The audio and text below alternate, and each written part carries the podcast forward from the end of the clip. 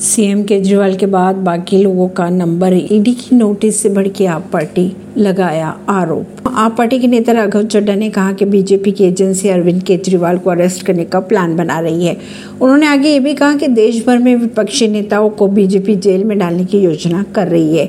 उन्होंने एम के स्टैलिन से लेकर पिनराई विजयन तक का नाम गिनाया। आगे उन्होंने ये भी आरोप लगाया कि बीजेपी की रणनीति है कि विपक्षी नेताओं को जेल में डाल दिया जाए। राघव चड्डा ने आगे ये भी कहा कि इंडिया गठबंधन गठन से बीजेपी को डर लग रहा है, क्योंकि गठबंधन के एक उम्मीदवार के सामने बीजेपी एकल उम्मीदवार के रूप में कमज़ोर पड़ती दिखाई दे रही है। परवीन सिंह नई दिल्ली से।